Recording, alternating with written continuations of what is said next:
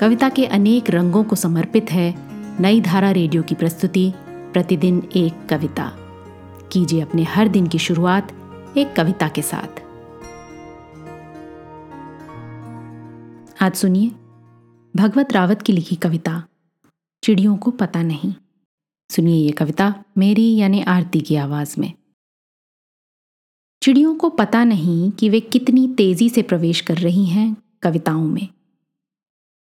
इन अपने दिनों में खासकर उन्हें चहचहाना था, उड़ाने भरनी थी और घंटों गर्दन में चोंच डाले, गुमसुम बैठकर अपने अंडे सेने थे।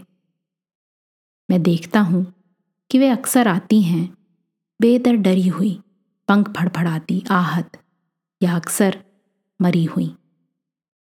उन्हें नहीं पता था कि कविताओं तक आते आते वे चिड़िया नहीं रह जाती।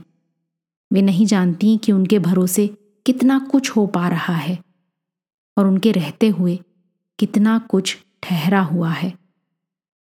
अभी जब वे अचानक उड़ेंगी तो आसमान उतना नहीं रह जाएगा और जब वे उतरेंगी तो पेड़ हवा हो जाएँगे। मैं सारी चिड़ियों को इकट्ठा करके उनकी ही बोली में कहना चाहता हूँ कि यह बहुत अच्छा है कि तुम्हें कुछ नहीं पता।